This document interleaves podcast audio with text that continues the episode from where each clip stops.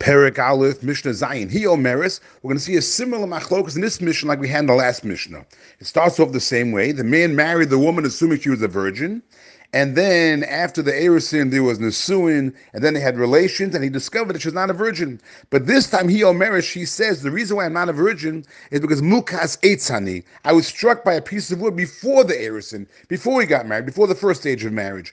And therefore, I was injured. And that's why I'm not a virgin and therefore she's claiming a hundred zuz. We saw in Mishnah Gimel, there's machlokus whether or not a mukas eitz gets a hundred zuz or two hundred zuz. We go like the sages who say a hundred zuz. So she's claiming a mana, a hundred zuz.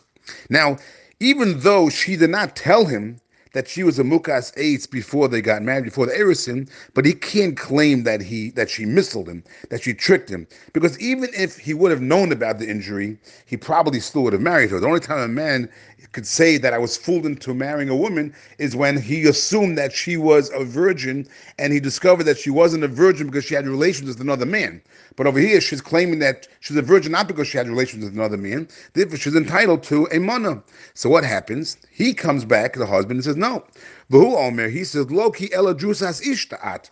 The reason why you're not a virgin is because perhaps you're for drusas ish. Drusas ish literally means you're oppressed by a man, meaning perhaps you had relations with a man before the erisin. And that's why you're not a virgin, and therefore you did missile me, and therefore I should not have to give you any ksuba at all. So who's believed? Again, in this mission, Megamliel and Eliezer say that she is believed. Because again, we go by the status of a woman. And when the woman is born, we say that she did not have relations until the last possible moment, that we know she had relations. And we know she has relations with her current husband she's marrying now, so we assume she did not have relations with anyone before that. Therefore, the only way before that she would have been a virgin is by mukas eitz, by the injury. Therefore, she is believed to say that she was injured, which was the cause for her not being a virgin, and therefore she does get the mana, she does get the ksuva. Rabbi Yehoshua, Rabbi Yehoshua says, no, like the last Mishnah, Bomi Pi on the It's a nice logic, but it's not enough to force someone to have to pay money.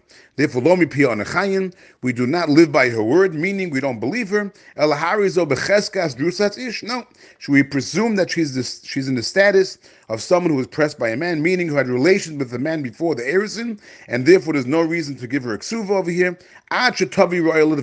Until she brings proof, or unless she brings proof to her words that she was actually injured before the erison.